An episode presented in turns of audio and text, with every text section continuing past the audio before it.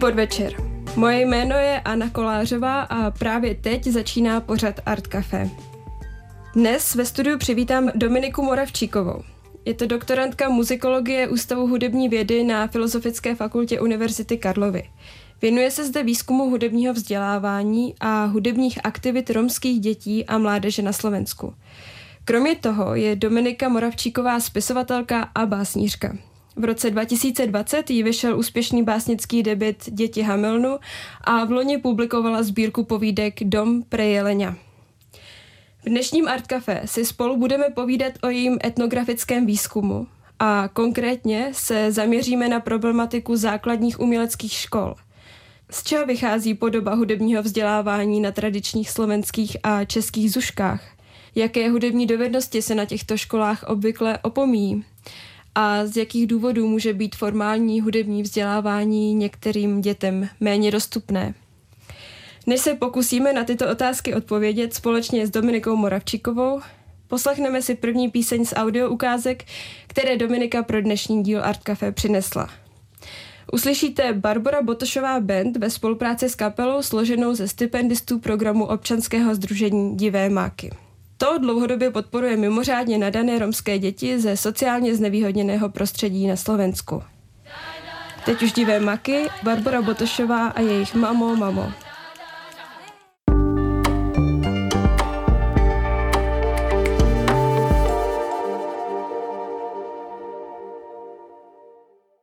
Vítám ve studiu muzikoložku, spisovatelku a básnířku Dominiku Moravčíkovou. Ahoj.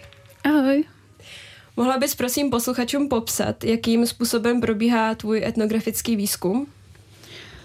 Etnografický výskum eh, má viacero vrstiev a viacero lokácií, tento konkrétne. Je to tzv. viacmiestná etnografia, ktorá má viacero tých terénov, povedzme, ktoré navštevujem a v ktorých získavam tie dáta, povedzme, ten materiál a tie vzťahy s tými ľuďmi v tej komunite. A tie rôzne lokácie viac miestnej etnografie e, spája vždy nejaký motív alebo nejaká tá metóda, e, ktorú si zvolím. Tá moja metóda alebo ten motív alebo príbeh, ktorý nasledujem, e, je hudobné vzdelávanie pre marginalizované rómske deti alebo aj povedzme rómske deti, ktoré sú v nejakej miere emancipované, ale stále sa potýkajú s nejakou odlišnosťou a s nejakým zniženým e, prístupom, povedzme, do oficiálnych inštitúcií vzdelávania. Začínala som len práve tou základnou umeleckou školou a povedzme jej alokovanými pracoviskami a kapacitami, ktoré ponúka týmto deťom. A postupne sa to rozšírilo na tie ďalšie typy inštitúcií a miest, v ktorých rómske deti majú nejaký typ hudobného vzdelania. A vlastne takto dávam nejak dohromady tú svoju mapu, ktorá vytvára nejaký, nejaký obraz o tej romskej hudobnej súčasnosti a teda vlastne veľmi mladých, mladých romských ľuďoch a deťoch, ktoré nejakým spôsobom vyrastajú do nejakého hudobného vzdelania, do nejakej hudobnej kariéry a profesie, povedzme taktiež. A jedním z hlavních materiálů, na základě kterého ty vytváříš tady tu mapu, jsou pro tebe rozhovory, je to tak? Určite sú to rozhovory a ešte k tomu to etnografické pozorovanie, ktoré je veľmi dôležité. Je to práve to prežívanie s tými ľuďmi, trávenie času s nimi, pozorovanie samotných hudobných performancí, ktorého vzácnosť sme si mohli uvedomiť práve počas pandemického obdobia, že toto úplne nebolo možné, boli iba nejaké tie rozhovory, ale vlastne tá hodnota toho etnografického opisu a práve pozorovania to, čo robí hudba s ľuďmi priamo v čase, priamo v tom momente je, je veľmi zásadné pre tú etnografiu taktiež. Uh-huh. A s kým vším uh, děláš rozhovory a s kým vším prožíváš tyhle ty etnografické momenty nebo etnografické pozorování? Rozhovory robím uh, najmä s hudobnými pedagógmi, či už romskými alebo neromskými, teda ako to už je, tak uh, väčšina z nich je neromských. A potom teda so samotnými študentmi, študentkami hudby. Tá kategória dieťaťa sa ukázala ako trochu limitujúca že vlastne tiež som chcela zahrnúť stredoškolákov, konzervatoristov a tiež povedzme dospelí ľudí, ktorí spomínajú na to, ako vyrastali do hudby, ako, aké mali príležitosti v minulosti, ako boli ovplyvnení povedzme nejakým kultúrnym hnutím, ako je napríklad hip-hop, ktorý im umožnil sformovať nejakú neoficiálnu inštitúciu vzdelávania a tak ďalej.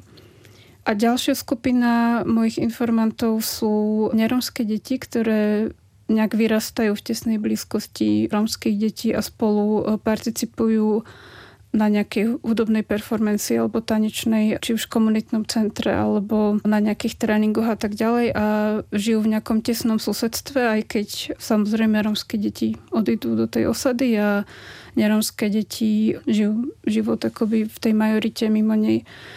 A títo informanti sú veľmi zaujímaví, pretože sú tak trochu outsidery, že tá ich pozícia je, je trochu podobná mojej, tiež nejako akoby interpretujú to, čo vidia.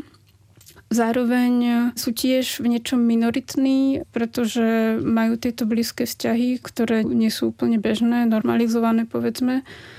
A taktiež tá ich interpretácia je, je špecifická. Samozrejme, liší sa od tej uh, výskumnej alebo povedzme kritickej pozície často je skôr na tej úrovni prekonávania stereotypov alebo pomenovania, že ja, ja ich poznám, tie stereotypy nie sú pravdivé, povedzme. Je možné mať priateľstvo naprieč tými, tými oddelenými svetmi. Ale zároveň, čo som nejak spozorovala, tá empatia nie je až tak hlboká, e, že by úplne poznali tú romskú skúsenosť, aj keď žijú v tesnej blízkosti tých romských detí, že by úplne dokázali absorbovať, aké to je vlastne ako rómske dieťa sa pohybovať po svete. A možno tam je, len e, nebola nejak artikulovaná e, v rozhovore alebo nejak pomenovaná. Ale práve v tých rozhovoroch, ktoré sme mali, tak skôr bola akcentovaná tá rovina stereotypizácie a jej odstránenia, ale niektoré stereotypy možno v nich práve ešte zostali, že to je tiež také zaujímavé, že žijú veľmi blízko alebo vyrastajú spolu s romskými deťmi, ale stále žijú v majorite, stále majú ten ako majoritný pohľad na Romov. Teď si pustíme krátkou ukázku z tvých rozhovorů. Můžeš prosím posluchačům říct, o co půjde? Pôjde o ukážku e, z rozhovoru s Milošom Bihárim. E, Miloš Bihári je slovenský mladý romský klavirista, jazzman, ovláda množstvo hudobných žánrov, vystupuje spoločne s Vanessou Sarkozy, e, ktorú taktiež spomenie v odpovedi na moju otázku. Vybrala som túto ukážku preto, e, že je v nej trochu aj e, vidieť ten spôsob, akým sa ja pýtam, e, že je taký trochu naslepo, že často v tom etnografickom rozhovore to takto prebieha, že je nejaké zrnko nejakej intuície, kam vlastne sa chcem dostať že niečo tam je, čo konkrétne hľadám, čo chcem akoby počuť pomenované ale je to také trošku, že tam niekedy chýba ten ťah na bránku, ale práve ten informant často mi dá skvelú odpoveď, že úplne mi to tak ako padne z neba. A toto je trochu ten príklad, e, kde Miloš Bihári pomenoval nielen to, ako sa menia stereotypy o romskej hudobnosti, e, ale aj ako sa menia v súvislosti s nejakým spoločenským progresom. A taktiež pomenoval to, čo si veľmi vážim, že, že rómska tradičná hudba môže byť opísaná ako vyspelá, že nemusí to byť na tej binarite, že tradičná hudba je nejaká len citová, intuitívna a tá autorská, artificiálna je vyspelá, že vlastne dá sa pozrieť aj na tú tradičnú hudbu ako na vyspelú. A je to ukážka z rozhovoru s Milošom Bihárim, ktorý sa odohral v Košiciach v roku 2021 v lete počas festivalu Roma Jazz Fest. A keď ste vlastne prechádzali tým systémom vzdelávania alebo vlastne oblasti, kde, kde interagujete s ľuďmi, tak je to také, že sa od vás očakáva, že vlastne rómsky hudobníci, že to majú prirodzené, že je to pre nich nejak ľahšie tak e, na Slovensku sa hoci čím sme sa stretávali, že aj s takouto mentalitou, že áno, čo, čo cigán to muzikant to hovoria, ale, ale už, už, už je to vykryštalizované aj tá spoločnosť už trošku a už to tak, ne, už to tak neriešia, lebo uh, síce robíme napríklad vaneskú rómskú muziku, ale už na, nie že na inej úrovni, ale iným štýlom Samozrejme, rómska muzika ako taká tradičná je veľmi dobrá, je veľmi vyspelá a má bohatú kultúru. Takže, takže určite sme sa s týmto stretli, ale chvála Bohu čo, čo najmenej. Tak to byla ukázka z audioarchivu Dominiky Moravčíkové z jejího etnografického výzkumu. Mě by teď zajímalo, jestli existují nějaké problémy, se kterými se při výzkumu a při tvorbě tvé práce setkala.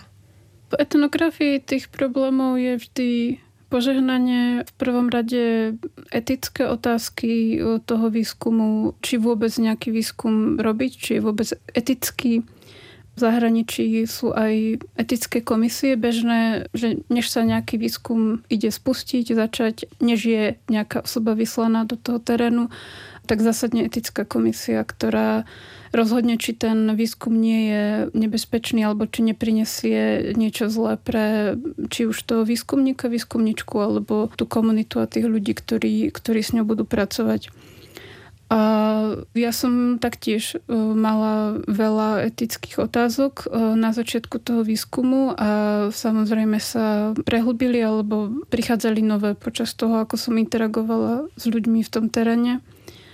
Tieto rôzne dilemy ma niekedy stopli na chvíľu. Povedzme, že som musela spraviť reflexiu, že ako pokračovať. Našťastie som mohla všetky svoje záležitosti konzultovať so školiteľom Vitom Zdrálkom, ktorý mi vždy vedel poradiť, vždy vedel tú moju perspektívu rozšíriť a nejak ešte nuansovať tú situáciu. Tak som vedela ďalej pokračovať v tom výskume ale naozaj som zažila, nechcem povedať, že dramatické situácie, ale také situácie, ktoré sú práve niekedy až jadrom tej, tej etnografie, že je to naozaj ten reálny nejaký život, reálna ľudská interakcia, nedá sa to urobiť od stola, teda od stola sa dá urobiť veľmi veľa v teoretickej príprave a tak ďalej, ale v tom teréne sa dejú veci, ktoré človek nemôže predvídať vopred a to je tá hodnota tohto typu výskumu, ktorú si vážim, ktorú nejako opečovávam ktorá zároveň je tou vecou, ktorá ten výskum robí veľmi krehkým niekedy. Ďalej problémy nejaké logistické, povedzme, presuny vlastne po Slovensku do lokalít, ktoré sú ďaleko od miest alebo sú práve blízko niekedy pri veľkých mestách, ale sú to naozaj osady, kde vlastne ten prístup je nejako stiažený kde napríklad aj taxikár môže mať nejaké zdráhanie, zaviesť vás na to miesto. To sú všetko veci, ktoré sú to súčasťou. A e, jaká je tvá osobní motivace se tomuto tématu věnovat a jak se proměňuje v průběhu výzkumu? A tá prvá motivácia vyšla z môjho predchádzajúceho projektu, ešte magisterského, kde som sa venovala slovenskému folklóru v televízii. Konkrétne v talentovej show e, Zem spieva. Je to taká e, folklórna, talentová, veľmi taká ako vlastenecká show na verejnoprávnej televízii a som si všimla, že ten rómsky folklór e, tam má veľmi zvláštnu pozíciu, ktorá je iná oproti folklóru iných národnostných menšín na Slovensku. A táto pozícia sa vyznačuje nejakou opatrnosťou v reprezentácii rómskych performerov. Zároveň, keď už sa nejaký rómsky performer objavil, tak e, bol zobrazený spôsobom, ktorý bol minimálne problematický, možno až urážlivý niekedy ale tak teda v prvom rade som si začala klásť nové otázky, že čo to má znamenať. E, máme tu na Slovensku nejaký problém s reprezentáciou e, romského folklóru mimo vlastne festivalov, ktoré sú vyslovene zamerané na nejaký medzikultúrny dialog ale vlastne nie sú súčasťou akoby tohto veľmi oficiálnej reprezentácie v televízii a tak ďalej. A potom som teda hľadala ten svoj nejaký terén, že čo vlastne z tejto oblasti menšinovosti viem poňať, kam sa viem dostať a kde viem nájsť niečo, čo sa dá rozvinúť do, do veľkej nejakej dizertačnej témy. A začala som práve od o, jedného alokovaného pracoviska základnej umeleckej školy v osade pri meste Martin, kde vlastne jeden pedagóg rozvinul takéto alokované pracovisko, lebo videl, že nie je iná možnosť ako priniesť vzdelanie týmto deťom. Nie je možnosť, ako ich dostať vlastne do toho mesta, do tej školy, pretože to obsahuje jednak tú logistickú náročnosť dopraviť ich z osady do mesta a jednak nejaké kultúrne limitácie alebo nejaké hranice, ktoré je potrebné prekonať, aby tí deti sa vôbec odvážili prísť do tej školy, aby prišli v nejakom konkrétnom čase, čo sa ukázalo, že sa nedá že vlastne tie deti e, majú nejaký orientačný čas, e, v ktorom fungujú a preto sa potreboval vlastne dostať priamo tam a začať tam pracovať. Potom som navštevovala nejaké ďalšie podujatia a reprezentácie takýchto podobných projektov, vyslovene ako nejakých hudobných iniciatív zameraných na prácu s nejakou konkrétnou komunitou, ktorá je na tom veľmi výrazne zle. Videla som nejaké tam paralely, nejaké záležitosti, ktoré mi vrtali hlavou a podľa toho som si nastavila ten pilotný obraz, ako ten výskum bude vyzerať. A potom, keď som reálne nastúpila um, na to dizertačné štúdium, tak som začala navštevovať ďalšie komunity a tak akoby rozširovať uh, ten svoj záber. Uh, a uvidela som možno aj obrazy, ktoré boli oveľa pozitívnejšie než, než to, čo bolo na začiatku, kde som uh, videla, že naozaj tie rómske deti dostávajú viac hlasu, dostávajú viacej agentnosti, viacej možnosti, ako sa prejaviť podľa seba, kde môžu viac tvoriť svoj sebaobraz. A zároveň som videla aj viac prostredí, kde to bolo možno ešte horšie, kde tie deti sú nejak, povedzme, zarámované a, a musia vlastne operovať v tej, v tej škatulke, ktorá im bola, bola vytvorená. Takže sa to od toho akoby pilotného malého terénu sa to rozšírilo skoro e, na celé Slovensko. A kdybys to nějak eh, schrnula, z jakého očekávání si vycházela a kam teďka si došla v současné chvíli? A tie očakávania prvé by som popísala ako veľmi naivné, že naozaj to bola taká naivná zvedavosť, ktorá ma ťahala k tej téme.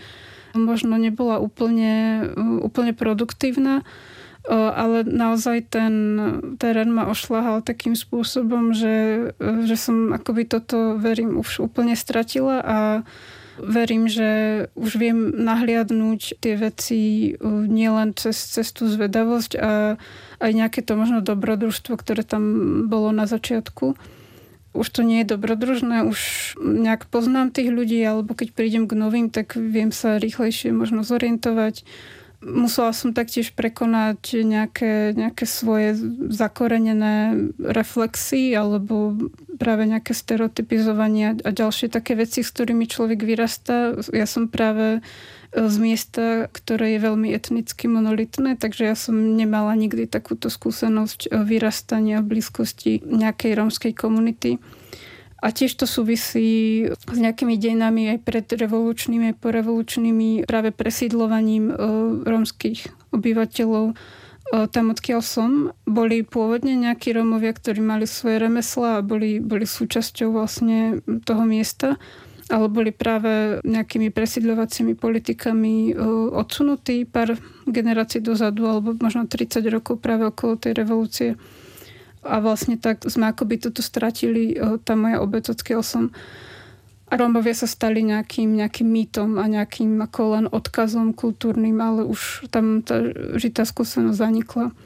Toto všetko akoby bolo na tom začiatku so mnou, tento nejaký batoh nejakej histórie a nejakých stereotypov a nejakých obav a nejakých túžob po poznaní nejakej inakosti. A to všetko sa muselo nejak stratiť akoby e, v tom výskume, aby som mohla pristúpiť k budovaniu dôvery s tými ľuďmi a vzťahov, ktoré sú prospešné pre obe strany a tak ďalej. V další části Art Café se dostaneme blíže k základním uměleckým školám a k tomu, jak se proměňují nebo rozvíjí a jaké jsou alternativy tohoto vzdělávání. Ale ještě předtím si pustíme skladbu Amsterdam od klavíristy Miloše Biháryho, kterého jste mohli před chvíli slyšet v úryvku rozhovoru od Jazz Funk Brothers Orchestra.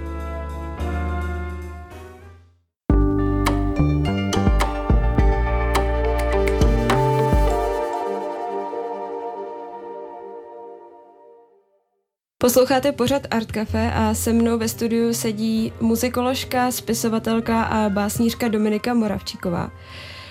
Dominiko, z čeho vychází podoba hudebního vzdělávání na tradičních základních uměleckých školách? Ty tradičné základné umělecké školy poskytujú také pomerne komplexné a vyčerpávajúce vzdelávanie v hudbe. Mm, tie repertoárové ohraničenia na týchto školách sú väčšinou okolo západnej klasickej hudby a možno ešte tradičnej hudby slovenskej a folklóru a potom ďalej v rôznych autorských úpravách. A práve tá rómska tradičná hudba eh, na týchto školách chýba často a nielen, že chýba, ale keď sú nejaké pokusy dostať ju tam, tak sa to vyznačuje nejakou kontroverziou.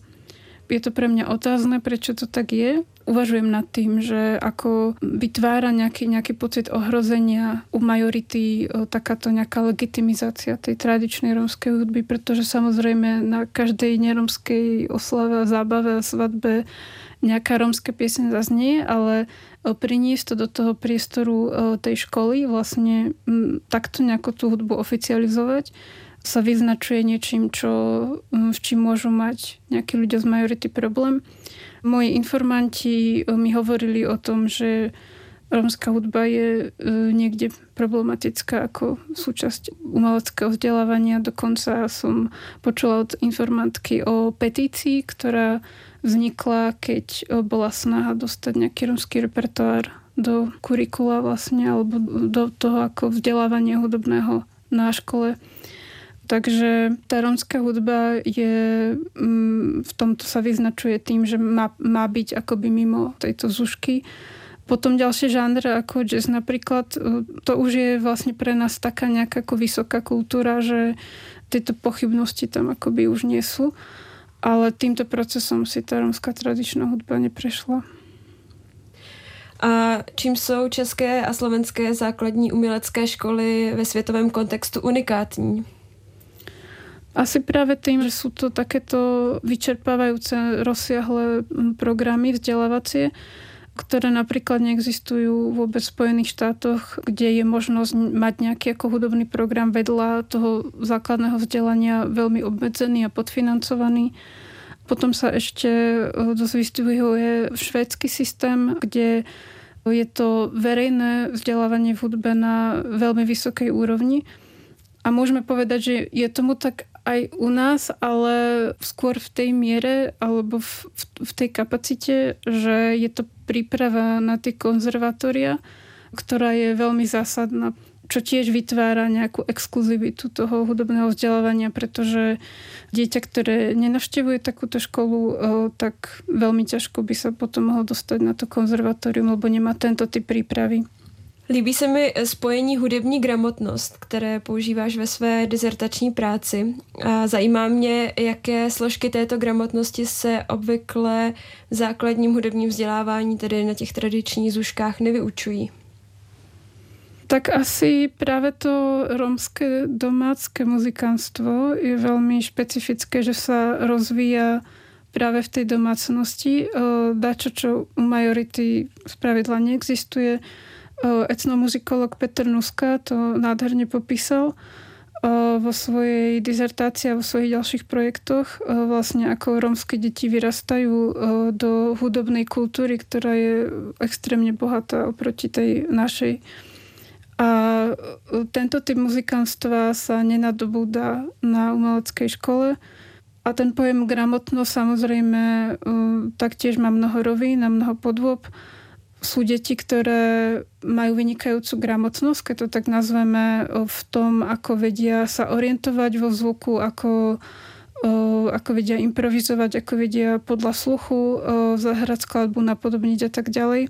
Ale nedokážu poňať ten predmet hudobnej náuky, že nedokážu ho navštevovať tak, aby, aby z neho niečo mali to, to samozrejme môže mať nejaké rozmery alebo pozadie z hľadiska nejakej neurotypickosti dieťaťa oproti nejakej odlišnosti, ktorá tiež môže vychádzať z tých ťažkých podmienok, v akých vyrastajú mnohé romské deti. Takže to má tiež mnoho rovín, ale v zásade mm, keď nevieme úplne zmeniť to, v akých podmienkach tie deti vyrastajú, tak aspoň môžeme im poskytnúť vzdelanie, ktoré dokážu oni poňať. A No, ako vravím, môžeme sa pýtať, že aký má zmysel, aby to dieťa dokonale ovládalo tú hudobnú náuku, keď má absolútny sluch a vie všetko úplne perfektne napodobniť a hrať treba bez núd, ale potom má problém akoby s tým hudobným zápisom. Takže to sú nejaké veci, ktoré tvarujú akoby tu skos na telo z tej inštitúcie, o ktorej sa treba rozprávať určite. A co třeba takové dovednosti, jako je improvizace?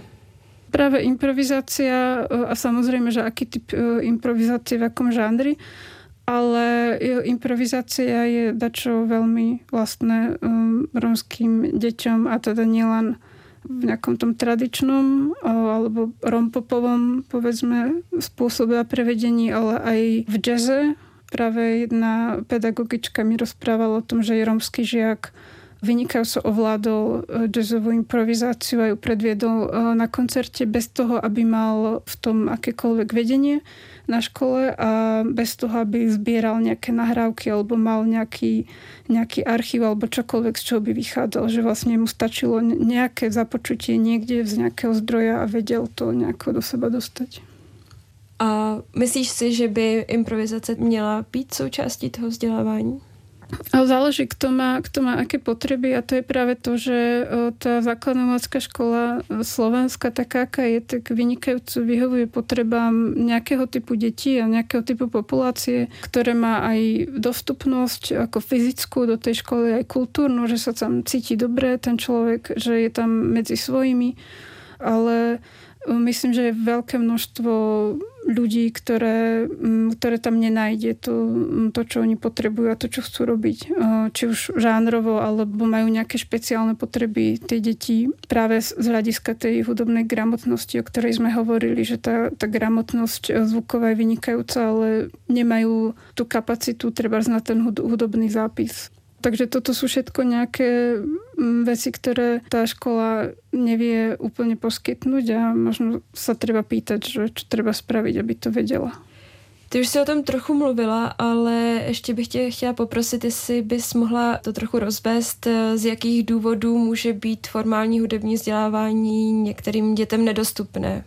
Tak začnem od tých ekonomických dôvodov veci, ktoré mm, človek ako ja možno nepovažuje za nejakú prekážku ekonomickú, ako napríklad školné, ktoré pre mňa môže pôsobiť ako symbolické na umeleckom školstve, tak to školné pre romskú rodinu, ktorá žije z jedného príjmu od jedného člena rodiny, to už spraví nejakú dieru v rozpočte, ktorú mm, potrebujú nejako vykryť.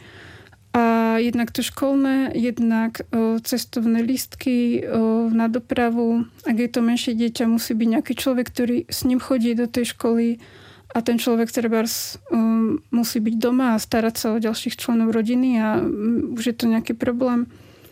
No a povedzme, že aj ak prekonáme tie ekonomické bariéry, tak potom sú treba práve tie kultúrne, že dieťa nemá akoby vybudovanú takú tú orientáciu v čase, že prísť na nejaké miesto v nejaký čas, čo pre nás pôsobí ako banálna vec, tak nie je to tak pre každého, je to vlastne nejaká relatívna e, kultúrna e, zručnosť alebo kapacita, ktorú my máme ale práve ten život v osade môže byť, alebo ten čas, v akom človek žije v tej osade, je trochu inakší a vlastne na to sa napasovať nemusí byť jednoduché potom aj vlastne tá hranica toho, že vôbec vstúpiť do tej školy, kde možno je to dieťa jediný romský človek v celej tej inštitúcii. A jak se dle výsledku tvého výskumu cítí romské děti na slovenských zuškách? Myslím, že je to veľmi individuálne podľa toho, aká je to zuška a aké má to dieťa urobené zázemie v tej triede, v ktorej sa nachádza. Jedna informantka mi povedala, že síce vo svojej klavírnej triede je jediná Romka, ale napriek tomu sa tam cíti celkom komfortne, lebo jej tí ľudia vytvorili priestor, v ktorom sa tak cíti a v ktorom môže zabudnúť na to, že sa týmto nejak odlišuje od ostatných. Ale na druhej strane o, iná informantka, ktorá navštevuje umeleckú školu a je v nej jediná alebo jedna z dvoch detí rómskych, tak neustále to pociťuje, pretože je to ako zvonka pripomínané, že je Romka. A vlastne kedykoľvek ako vstúpi do tej inštitúcie už je na nejakej cudzej pôde, aj keď má svoju učiteľku, ktorá ju podporuje, ale tiež tam bolo práve to, že dostala nejaký zákaz predviesť romské piesne na školskej besiedke, že ako krásna hudba a tak ďalej, ale že nepatrí sa to na, na tejto pôde, aby tu bola táto hudba, tento romský jazyk. A ešte mi povedala aj to, že, e, že sa to mení v čase, že keď bola menšia, tak bola nejakým spôsobom rozkošná a bola príjmaná lepšie, aj keď sa odlišovala vzhľadom, ale keď už je staršia a má už nejaký svoj názor, a nejakým spôsobom vystupuje, tak vlastne sa to zhoršilo. Teď se dostáváme k další zvukové ukázce. Je to z etnografického audioarchivu Dominiky Moravčíkové. Bude to akordeonista Nikolas Bučko. Můžeš ještě tuto ukázku více uvést? Nikolas Bučko je môj informant z okolia Banskej Bystrice v strednom Slovensku. Momentálne je štipendistom v programe Divé maky, kde vlastne získal podporu a mentora na to, aby sa rozvíjal v hudbe v tejto ukážke hrá na požičanom nástroji od e, starostu v miestnej obci, pretože ich rodinný akordeón sa rozpadol a vlastne nemali prístup v tej dobe k nástroji. Je to veľmi veľký, komplexný, e, nákladný nástroj. E, takže hrával na požičanom nástroji. V súčasnosti už má svoj nástroj, takže nič mu nebráni trénovať tak, ako chce a koľko potrebuje tvé nahrávce s Nikolasem Bučkem můžeme slyšet i rozhovor. Můžeš nám přiblížit, čeho se týká?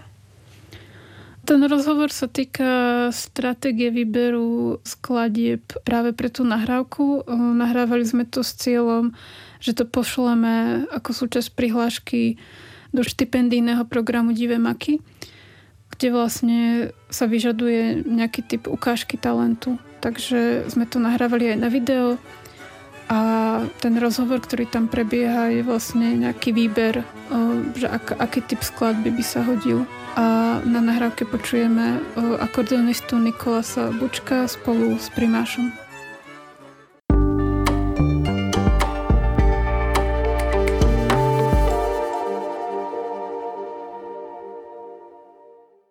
Dozněla audio ukázka z etnografického výzkumu Dominiky Moravčíkové, ve které jste mohli slyšet akordeonistu Nikolase Bučka. Teď by se tě chtěla Dominiko zeptat, jaké alternativy k výuce hudby na ZUŠ si zmapovala? Tých alternatív je hneď niekoľko a možno existujú nejaké ďalšie, o ktorých neviem. Ako prvé som spoznala cirkevné komunitné centra na východnom Slovensku, ktoré sú založené grecko-katolickou cirkvou a deje sa tam nejaká taká nová tradícia gospelovej hudby. Oni to nazývajú rómsky gospel. V zásade je to nejaká worship music ako žáner prebrata z takej ako globálnej worship music, ale nejak ako prispôsobená tej komunite. Niektoré piesne sú v romštine, niektoré sú v slovenčine, občas tam do toho dostanú nejaké E, motívy z romskej tradičnej hudby. A práve v týchto komunitných centrách tí misionári a pedagógovia dokážu e, sa dostať k deťom, ktoré by sa inak nedostali k žiadnemu hudobnému vzdelaniu trebárs, lebo tá najbližšia zúška je veľmi ďaleko a keby tam už prišli, tak by tam nebola možno práve táto hudba, ktorá ich baví. Potom ďalej veľmi zaujímavý projekt Superar, je to hudobne vzdelávací projekt, ktorý má nejaké taktiež globálne rozloženie. Najbližšia taká základňa v našom regióne je vo Viedni a vlastne odtiaľ sa riadia nejaké vzdelávacie projekty tu na Slovensku pri základných školách. Jedna z takýchto základných škôl je v Lozorne na západnom Slovensku kde pôsobia pedagógovia, ktorí rozvíjajú nejaké svoje experimentálne metódy a pracujú s rôznymi hudbami, s rôznymi materiálmi, nielen hudobnými nástrojmi, robia rôzne improvizačné workshopy. Tá hudba e, nie je nutne akoby tým, čo sa chce dosiahnuť, ale tá hudba je nejakým prostriedkom na mm, nejakú komunikáciu, na tvorbu nejakého spoločenstva. A tí ľudia, ktorí to robia, sú veľmi vzdelaní. Okrem toho, že robia túto prax pedagogickú, tak vytvárajú metodiky vlastne na základe tej skúsenosti. Ten projekt Superár uh, je založený na myšlienke, že tie svety treba nejako prepájať a spájať, takže vždycky tam ide o to, aby vznikali tie hudobné triedy zložené z romských a neromských detí spolu. A potom o, uh, ďalším takým môjim terénom, o, ale takým troška zvláštnym a vyčleneným, odlišným je také malé spoločenstvo okolo hip-hopu a pouličného tanca a pouličnej kultúry, ktoré mm, je úplne neoficiálne, ktoré nemá žiadnu autoritu vonkajšiu, ktorá by nejak prišla do tej komunity a niečo tam priniesla. Sú to nejakí chlapci, ktorí mm, sformovali svoju tanečnú skupinu a s nejakými vlastnými estetickými zákonitosťami na základe toho, čo sa k ním dostalo prostredníctvom ranného internetu ešte nejak 10 rokov dozadu alebo aj viac, kedy internet bol v počiatkoch a nejakých tanečných filmoch a dokázali nejak vypestovať si nejakú svoju lokálnu tradíciu tanca. Je to veľmi, veľmi zaujímavé práve aj tým, že je to úplne dačo spontánne, neoficiálne. Ve své dizertaci píšeš, že část hudební pedagogiky na Slovensku prochází reformou. V čem spočívá a patří do toho třeba ten zmiňovaný projekt Superar? To slovo reforma je možno troška také odvážne a silné, ale určite nejaká reformná energia tu je. Práve v spomínanom projekte Superar a a v nejakých ďalších akoby tých snahách o nejaké, nejaké alternatívne školstvo alebo nejaké reformné školstvo, ktoré dokáže dať, čo, čo vlastne nedokázali tie, tie zúšky a, a tie ako bežné schémy, ako sa vzdeláva v hudbe. Konkrétne taký aj osobný príklad. Ja som mala na konzervatóriu spolužiačku, ktorá akoby vyrastala v tom istom nejakom vzdelávacom systéme ako ja, ale neskôr jej cesty viedli práve k projektu Superár, kde Mm, kde robí vlastne dačo experimentálne, nové, progresívne. Mm, vlastne ja to tak ako z diálky nejako pozorujem, taktiež vydáva nejaké metodiky.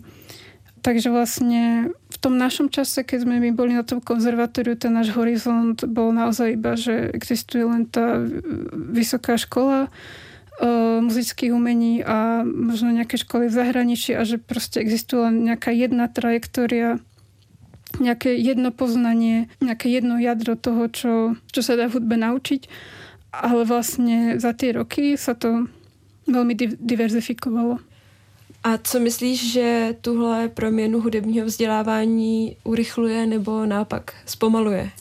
To, ako sa mm, rôzne veci stávajú prístupnejšími vďaka internetu, to, že vzdelávanie mohlo v nejakej miere pokračovať aj počas pandémie cez Zoom, tak to sú veci, ktoré prinášajú tú zmenu, ktoré ju nejako umožňujú.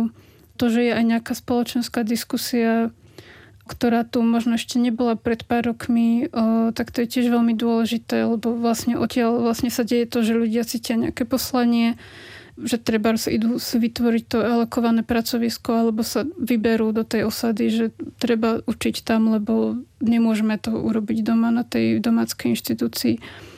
Tak to sú nejaké akoby súčasti tej, tej zmeny, ale zároveň stále ten systém je veľmi pevný a nejak šlape nejakým spôsobom. Stále je to veľmi ťažké a možno si to ani my nevieme predstaviť akoby tú, tú náročnosť toho, ako sa nejaké dieťa, ktoré ako ten môj informant má to nadanie, ale nemá tie, tie elementárne veci, ktoré možno my všetci nejako máme, ale on ich teda nemá a veľmi ťažko ich nadobúda. Keď nadobudne jednu, tak vlastne ostáva množstvo ďalších, ktoré, ktoré treba získať. A tá náročnosť je vlastne obrovská, že skoro až, skoro až je to nemožné, by som povedala. A to je teda jeden príklad. A takých detí je zrejme strašne, strašne veľa. Takže vlastne to, ako tie, tie nerovnosti ekonomické aj kultúrne sa nejak reprodukujú neustále a tak sa to vlastne upevňuje nejakým spôsobom a že tie rómske rodiny majú skvelých muzikantov a majú úžasné to domácké muzikantstvo, ale vlastne ťažko sa dostávajú k tomu, aby za to dostali ocenenie mimo tej svojej komunity. A dokážeš odhadnout, eh, jaké by mohly být efekty toho, kdyby se spektrum vyučovaných hudebních dovedností a mm, i stylů nebo typů hudby v tradičních základních uměleckých školách rozšířilo? Určite by to bolo výborné a určite by to pritiahlo nejaké nové deti eh, do tej školy, eh, ale zároveň stále je tam to, že treba by vyriešiť, ako by to prebiehalo, akí ľudia by vôbec vedeli ponúknuť tento produkt. Lebo tým, že sa vychováva nejaký typ pedagógov, tak vlastne tí to potom učia ďalej. A potom ďalší aspekt toho je nejaká aj psychologická príprava. Povedzme, jeden pedagóg e, mi povedal, že on sa necítil trénovaný na to, aby pracoval s nejakým typom detí. Že on mal ten tréning v tej hudbe, ktorý vedel predať ďalej, ale že vyslovene cítil, že nemá nejaké kapacity, ktoré mm, by potreboval od niekoho získať. Ako, ako sa vlastne chovať, ako motivovať deti, ako, ako s nimi pracovať. Takže trebalo by akoby vyškoliť pedagógov, ktorí sú takíto ako ohybní alebo ktorí ovládajú nejaké špecifické tradície. A trebalo by samozrejme nejako uvoľniť ten kánon toho, čo sa vyučuje na verejných základných umeleckých školách. No možno je to celkovo taká ako univerzálnejšia, väčšia otázka, že či sa takáto inštitúcia dá reformovať nejak zásadne. Možno sa príde na to, že to nie je možné a treba neustále len tvoriť okolo nej ďalšie a vždycky vedľa tej hlavnej zúšky mať niečo iné mať to nejaké pracovisko v osade, mať nejaké to komunitné centrum a možno je možné to prostredie diverzifikovať iba týmto spôsobom. Ale možno bude existovať niekedy aj nejaká politická vôľa, ako tieto inštitúcie otvoriť väčšiemu množstvu ľudí. Jaké by to mohlo mít důsledky nebo efekty na děti a mládež z majority? V mnohých lokalitách na Slovensku, e, napriek tomu, že majorita žije v tesnej blízkosti s tou minoritou, tak nedochádza k nejakým prienikom. A je to možno šokujúce, ale tí ľudia prežijú svoje životy bez toho, aby poznali sa navzájom, aby sa spolu rozprávali vôbec to je nejaká vec, ktorá samozrejme by sa dala riešiť a nejako zmekčovať a meniť aj práve na základnej umeleckej škole, keby bola vôľa alebo nejaký typ e, programu alebo stratégie, e, ktorý by dokázal do tej školy dostať tých detí viac. E, práve tak ako superár si na tom zaklada, že tie deti dáva dohromady, že nevytvára segregované skupiny tak keby bola väčšia vôľa a vyslovene nejaká ako aktívna a orientovaná stratégia, že ideme robiť toto, tak určite by to malo až možno mnoho generačné dôsledky. A s mým osobním přáním, aby se tato setkávání na prostoru hudebních škol dále rozvíjela, uzavírám dnešní Art Café. Rozloučíme se s písní pre poštárka Labol od dvojice manžele Dreveňákovci, Můžeš prosím, Dominiko, krátce uvést tuto skladbu? Mm, manželia Dreveňakovci sú muzikantská dvojica, ktorá vychádza čisto z nejakého domáceho muzikantstva. To, čo robia, by niekým mohlo byť pomenované ako neprofesionálne umenie, ale podľa mňa to je limitujúca kategória. Myslím si, že to je veľmi sofistikovaná, skvelá hudba a preto som ju vybrala. Tak ti děkuji, Dominiko, že jsi s posluchači Vltavy sdílela výsledky vlastního výzkumu. Děkuji pěkně za pozvání. Moje jméno je Anna Kolářová a dnes jsem si povídala s Dominikou Moravčíkovou. Teď už manžele Dreveňákovci a jejich prepoštárka Labol.